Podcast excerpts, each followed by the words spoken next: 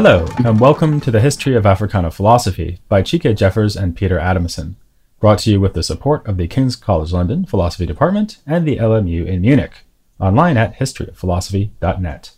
Today's episode will be an interview with Kai Kresse, who is a professor of social and cultural anthropology at the Free University of Berlin and vice director at the Leibniz Center for the Modern Orient.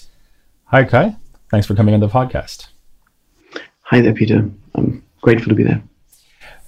One of the publications that uh, we've actually been drawing on in our podcast series is called Philosophizing in Mombasa, which is a book you wrote a few years ago. And in that book, you present yourself as pursuing something you call anthropology of philosophy. So, since that's your kind of title for what you do, I was wondering whether you could explain what you mean by the phrase. Yeah, sure. Thank you. Yeah, so the idea is that if anthropology is the discipline that studies sort of human beings and human nature all around the world, there is something to be said for the case that actually philosophy deserves a particular specific sort of subfield. So if we imagine that uh, you know philosophy is actually a socially embedded activity of reflection and the seeking of intellectual orientation or orientation generally about the fundamentals of our thinking, knowing, and doing, then this is a a socially embedded activity that happens all over the world, and we can imagine it happening in all different kinds of cultures and societies. And so, in that sense, it is worthwhile um, for anthropology to cover this, you know, this distinct subfield of human activity and fundamental concern, you know, with a field in its own right. That was the idea. So it's distinct from an anthropology of religion or politics. It's not subsumable to these other f- existing fields. So, in that sense, I was there making an argument for this particular subfield deserving an anthropological focus in its own right. The idea then would be that just as you could go into any culture and look at, say, their trading practices or the way their families are structured or their religious practices. So you could look at their philosophical practices and do anthropology based on that. Put very simply, yes, but of course, in, in, in actuality, is, is, a, is a lot more complicated and complex because we would have to be able to identify those practices as philosophical and as philosophy, and that is, of course, a difficulty uh, which we can only, you know, um, overcome by knowing very much uh, many details about the actual, you know, social dynamics, interrelations, and histories of these uh, people and regions that we are then seeking to talk about. So it's in some sense also a, a huge challenge to identify philosophy elsewhere where it's very different. So I'm not assuming a likeness or easy similarity across cultures, but I thought uh, that this working definition that I quoted, this this fundamental orientation about what one is thinking, knowing, and doing is, is, is sort of a human concern that we will find everywhere. And we will find then, you know, um, philosophical discourse or, or the provision of orientation through reflexive thinking and expression expressed in very, very different ways, not only different languages, but different genres and so on. Something else you've said about your own work is that it's been inspired by the Sage Philosophy project of Henry Odera Oruka, which we mm-hmm. just looked at in the previous episode.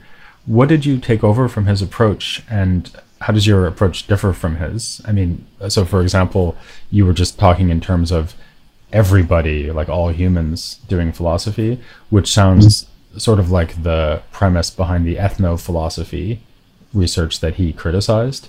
Do you take over his contrast between folk philosophy, which is what ethno philosophy really studies, and sage philosophy, which is the study of the thoughts and ideas and sayings of particularly wise individuals in the community?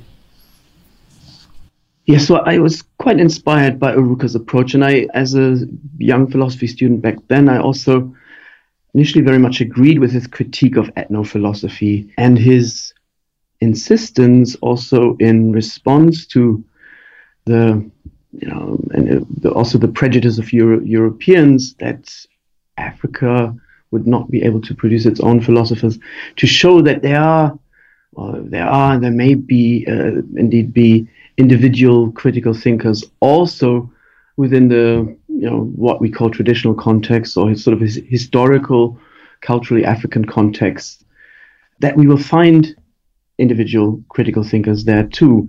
So this um, distinction between the philosophical sages, which for Oruka are these individual critical thinkers who have the additional capacity for him to also criticize the fundamentals of their communal sort of framework of the Weltanschauung, of the worldview within which they think, and the folk sages who are rather who are not uh, the critical thinkers, but who are able in um, kind of reproducing these wisdoms uh, that hold community together and so on.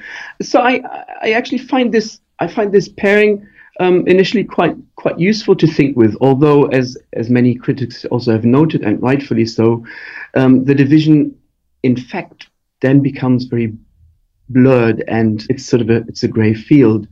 But I I think the the gist of, of Oruka's argument still is, is a very important one to say, look here, these philosophical sages, there there are these individual thinkers, uh, knowledgeable people who provide orientations for others, who do something else um, and something more than producing the iteration of, of folk wisdoms that you know that has its own merits, but that there is still something something else there to be said for this particular group of critics. Yeah, I think my way of thinking about it is maybe that folk philosophy and sage philosophy might be two ends of a continuum. So if you have folk philosophy such that uh, you might even you know go and ask some kids what they've been taught by their parents and their grandparents, and they might quote some proverbs to you that they haven't, you know, thought about reflectively or critically at all. They just kind of repeat it. But you can think about those proverbs and think, oh, actually, that's really insightful. That's really interesting. So if that's folk mm-hmm. philosophy, that's the folk philosophy end. And then all the way at the other end, you have, you know, the the handful of men and women who might be respected as the wisest members of their own communities by other community members. And then those are the two ends of a spectrum, and other kinds of philosophical insight might fall somewhere between. Yes, I, I agree. I think that makes a lot of sense to think about it that, that way also. Okay, well, let's uh, talk more concretely about some of the field work you've actually done since you're an anthropologist. You're not just a philosopher who sits around in armchairs like me. Uh, mm. A lot of the field work you've done has been on the Swahili coast of Africa, or maybe all the field work you've done. Um, Mm-hmm. So, can you briefly introduce the region to our listeners and just say something about the research that you've done there? Yes. So, the Swahili coast is um, the East African coast from basically southern Somalia to northern Mozambique. So, mainly the, also the coasts of Kenya and Tanzania.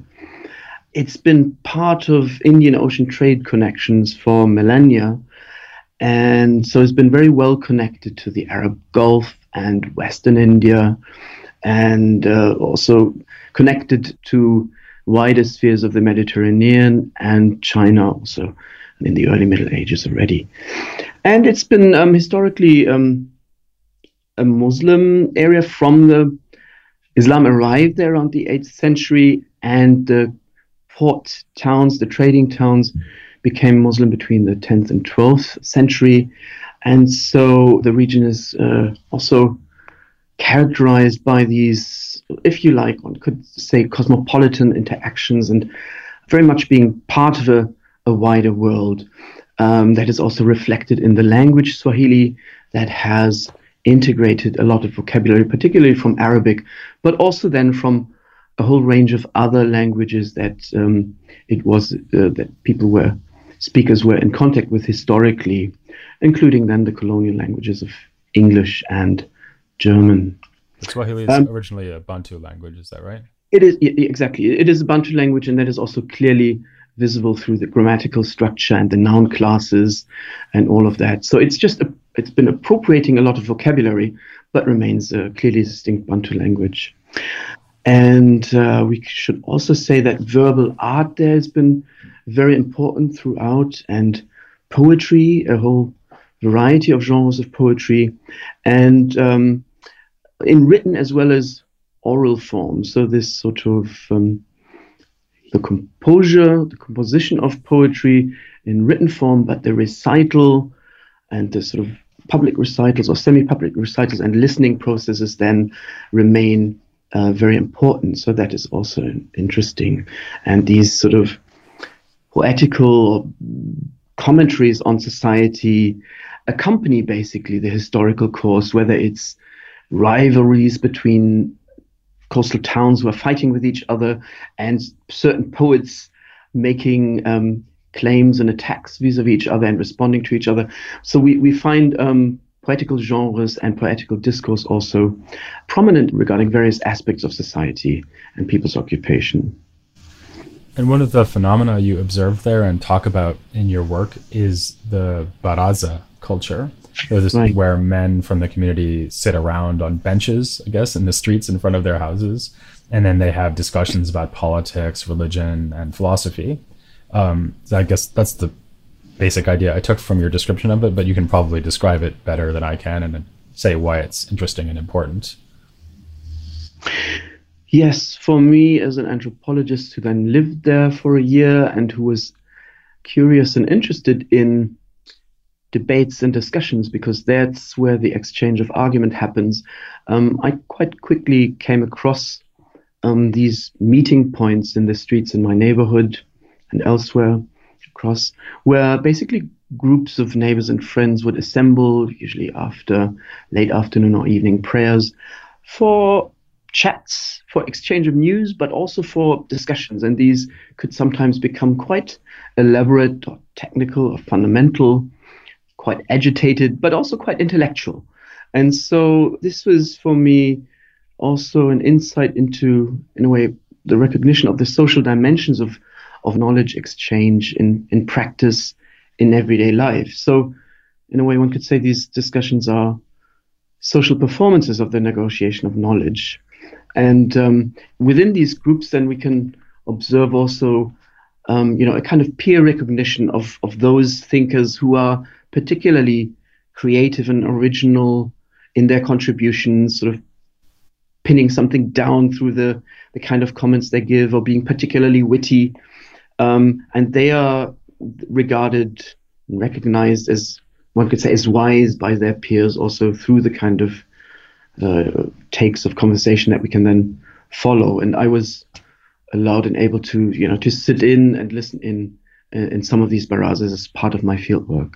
And they actually use the word wisdom, right? So they use the word, I mean, the Arabic word is hikmah, and there's a related word in Swahili, right? Yes. Some pronounce it hikmah there as well, others hekima. So it depends a little bit on where one is on the Swahili coast. Um, yes, but they, there's basically a semantic field, uh, we could say, of, of, of, knowledge and wisdom, uh, or busara. Um, there's a Swahili term ujuzi. There is ilm or ilimo.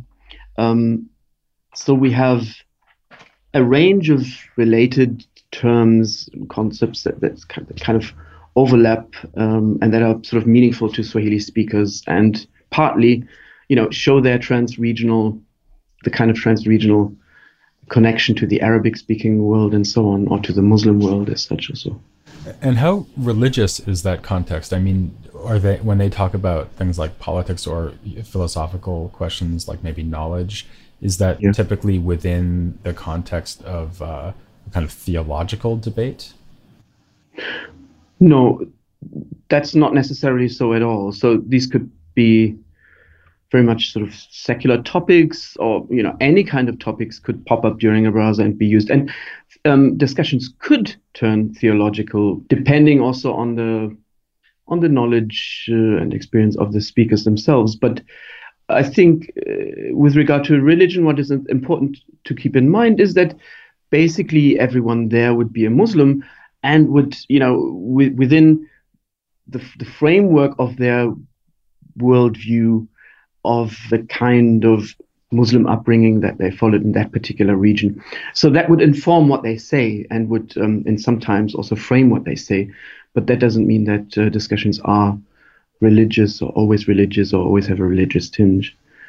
Yeah, one of the figures you talk about is Sheikh Abdullahi Nasser, who I guess is a Muslim preacher. Is that right? Yes. And uh, a point that you really bring out in your descriptions of him is the fact that he engages in what philosophers would call second order reflection. In other words, reflecting on the nature of beliefs or the nature of knowledge itself. And um, I just have a quote here from something you wrote about him. You said that he makes the audience think and makes the audience question some of the values and standards and self conceptions that they would normally take for granted. Can you say something about how he did that, first of all, and also um, whether you think that, in a sense, is what makes his practice philosophical because he's sort of jumping up to this higher level order of reflection? Yes, uh, thank you. Yes, uh, so Sheikh Abdullah Nasser was one of the three people who I dedicated a chapter to in my book there, and uh, he was like others. I was pointed to him by people in town, people in the neighborhood, and also partly scholars who knew of him as someone particularly knowledgeable. And on the one hand, he was, as you said, an Islamic scholar, actively giving speeches, lectures, and sermons. But before he had been in the late 1950s, he had actually been a politician, a local politician who had campaigned for coastal independence, uh, for a uh, post. Uh, independent Kenya, a separate independence of the coast. But he had also had a a career um, as an editor and publisher with Oxford University Press and East Africa, and later with a um, with his own publishing house. Yes, but his way of delivering lectures, uh, speeches, was very much marked and characterized by this motive of questioning things, of assumptions that people would, would be taking for, for granted. And he was, in that sense, uh, very much sort of an opposite or contrasting examples to what one would commonly uh, hear um, by religious, uh, delivered by religious lecturers, uh, often quite ideological uh, or in, very in, insistent and sometimes slightly sort of dogmatic lectures that would teach something to the others. Whereas here we would have this uh, gestus of uh, an invitation towards the audience to uh, to think through certain issues. Uh, and he was responding to requests by the audience, uh, for instance, to um, to know more about uh, debates at the time about uh, a new constitution for Kenya and how Muslims would, would or should or could be integrated in that, or the global politics scenario and the role of Saddam Hussein in the first Iraq War. So, so also some some background lectures, but some so themes where his uh, sort of knowledge, but also his reflexive capacity would make uh, his audience think more and further about underlying questions uh, that would also be relevant or that he could show to be relevant. Yeah, I have to say, it does sound a lot like what a philosophy teacher does at a university. You know, right. Probing what the audience, and in the university's case, the students think, and then challenging the basis on which they think these things and getting them to I mean not necessarily insisting that they give up on their beliefs, but right. probing into them to get them to think about why they believe what they believe. Exactly. So there was certainly this this sort of Socratic moment of of, of questioning and thinking thinking further and maybe in some ways it also reminded me of, of you know Kant expression uh, Kant's expression of the Weltbegriff of philosophy of this worldly conception that um, that that there is wisdom used to think about of, of what is of necessary interest to everyone. So so trying to lead um, questioning processes to these um, to sort of big questions of that kind. And did you have the impression that this was actually having an effect on the audience? I mean, did you have a chance to talk to people about the lectures afterwards and get a sense of how it impacted them? Yes, uh, and and this was it was very much appreciated. Also, in a way, this kind of the sober tone he spoke uh, with. Um, uh, it, interestingly, though, uh, another component came into it uh, because uh, partly his speeches were then also seen by one could say religious opponents, because um, at the same time, Sheikh Abdullah Nasser was also a, a, figurehead for the Shia convert group uh, of, of, of local Muslims. So actually, the the teachers of the um, opponent Sunni groups were warning their um, how should we say uh, their community members not to attend these uh, uh, talks because they would be tempted and they would be sort of sweet talked into something else. Um, so they saw this uh, also this the capacity of speaking well by this sheikh as a as a kind of uh, danger to their own constituency. So far, we've been talking about really oral culture. I mean, not oral culture exactly in the sense of some of the episodes we've had recently in the series, you know, proverbs or poems yeah. that have been handed down through the generations. But, you know, we were talking about discussions uh, being held in a kind of impromptu fashion in the neighborhoods. We've been talking about uh, lectures delivered by a sheikh to an audience but you actually have worked with written documents quite a bit as well. Uh, for example, some of your uh, publications have been about poetry. You mentioned that before, the importance of poetry in Swahili culture. Uh, yeah. And you've also published on political pamphlets, uh, which I mm-hmm. think is really interesting. So, can you maybe say something about how you see these documents as relating to the oral culture and how you see the different contributions especially at a philosophical level, made by written documents as opposed to y- your ability to observe oral exchanges as an anthropologist? Yes. I very much believe that both the oral and the written are significant for me, and, and, and they're both expressions of you know discursive reflection of um, you know argumentative or the exchange of arguments of reasoning processes. And in that sense, we need to be treating them as equally relevant. And in some ways, I would also, or I do also, um, cite here or make use of Karin Barber's um, approach of what she calls an anthropology of texts, adding that texts very much uh, should be understood as covering both oral and written discursive forms and genres. And her work is um, uh, in the Yoruba context, in the West African or Yoruba context, where she's worked on oral and uh, written forms. And I would say that for the Swahili region, this certainly applies too. We, we have very significant oral genres and uh, sort of oral texts, if you like, and a significant uh, tradition of written Swahili literature as well for a a few hundred years.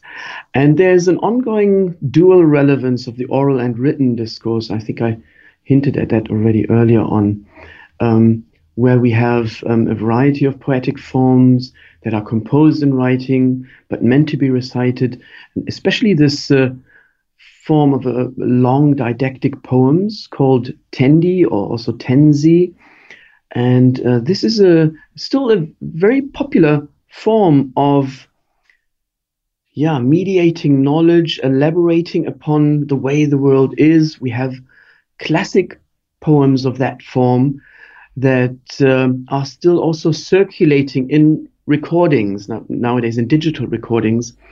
Um, and we have new compositions in this form that can cover several hundred stanzas. And yeah, the, the preferred way uh, of dealing with these poems would be through the recordings and not through the reading, although publications of uh, some of these also exist, but they are then mostly printed versions produced by and for ac- an academic audience. Actually, one thing that that implies, I mean, in a way it's obvious, but I'm going to say it anyway, is that yeah. that contrast between oral and written yeah. is actually far too crude because there's exactly. lots of different ways of transmitting language. And if you have something like, you know, a poem that exists now because it was written down a long time ago, but then someone recites it publicly, or then someone records it, and maybe you hear it on the radio. Um, it's not really clear anymore whether we're dealing with written or oral culture at all. And um, actually, something else that I was really interested by is that in a book that you've just written that's coming out soon, you talk about um, even observing the discussions that people have on radio broadcasts, like call in radio, and thinking yeah. about the discussions that they have in that context, sort of like the discussions you saw in the Baraza culture. Yeah. And that's a, a, really unfamiliar context. I mean, I can't think of a historian of philosophy uh, that I've ever read who was listening to call in radio and yeah. thinking about yeah. the debates that they found there. But I mean, why not? Because philosophy could be had in a radio call in show just as much as it could at a, at a bench in front of a house or a written document.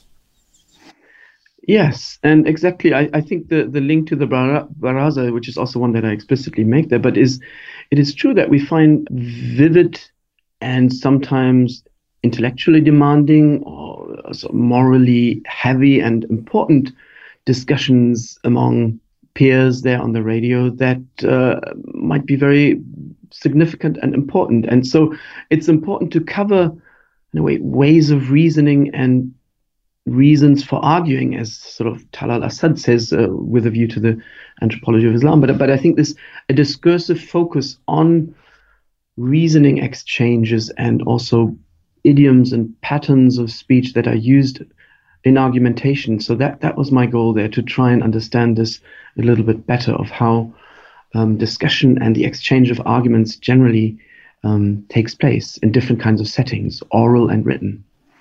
If I could just ask you one last question, and this is really a question, I guess, about disciplinary boundaries. I work in a philosophy department, you work in an anthropology department.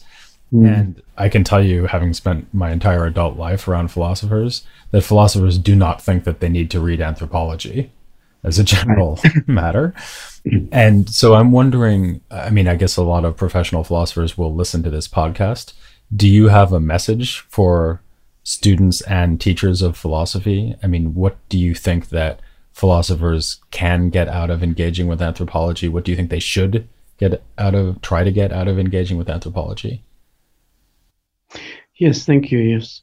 I think, yes, there is um, something. And I would uh, first point, I think, to the general, you know, the post colonial situation that we are all in anywhere in the world, from whichever kind of perspective we're talking. Uh, and we see currently academia and particularly philosophy institutionally also, I think, under pressure to include philosophical traditions from elsewhere in the world into its you know institutional coverage and uh, your series is a great example of that um, but i think this is really fundamentally important that there is um, uh, a necessary transformation process of philosophy to be taking place from a yeah more or less uh, Eurocentric one to one that is inclusive and integrative. Because I think that you know if philosophy is really truly and sincerely interested in general insights of human interest, issues that are of necessary interest to everyone, then it needs to actively seek to take on the concerns and insights about what it means to be human, or also good or wise, from all around the world, right? In order to be able to provide sort of general kind of statements and reflections on that. And so I think uh, philosophy as an institutionalized academic discipline needs to actively engage with knowledge and fundamental insights um, in many different languages and forms and idioms from all around the world. So, uh, what I sketched out as an anthropology of philosophy, in a way, can take a kind of a mediating role between um, anthropology or the empirically grounded sciences, if you like, and philosophy as the conceptual discipline or the, uh, interested to formulate still general or universal statements, perhaps. So I think philosophy has to reject and constructively overcome its Eurocentric bias uh, in terms of a in a dialogic pathway of interaction with all the intellectual traditions that there are in the world. And so for this, you know, anthropology or anthropologists who have perhaps also some qualification in philosophy and can speak to philosophers can provide a, a useful sort of mediating ground or can cover this kind of mediating field, which I think we need to cover. We need to cover the intellectual productions and philosophical reflections from all around the world um, and integrate them into philosophy in order to be content with, I think, philosophy as the science that seeks to reflect on what it means to be human. And that's, of course, a connecting point, then again, to anthropology. I hope that made some sense. Yeah, I'm convinced. uh, and on that note, which was a good note to end on, I will thank Kai Kresse very much for coming on the podcast. Thank you. I really enjoyed this. Thanks. And I'll invite the audience to join us next time as Chike and I wrap up this first series of episodes on Africana philosophy devoted to uh, philosophy in the pre colonial phase of African culture, although we've just been talking about very recent African culture on the Swahili coast. Um, next time here on the history of Africana philosophy.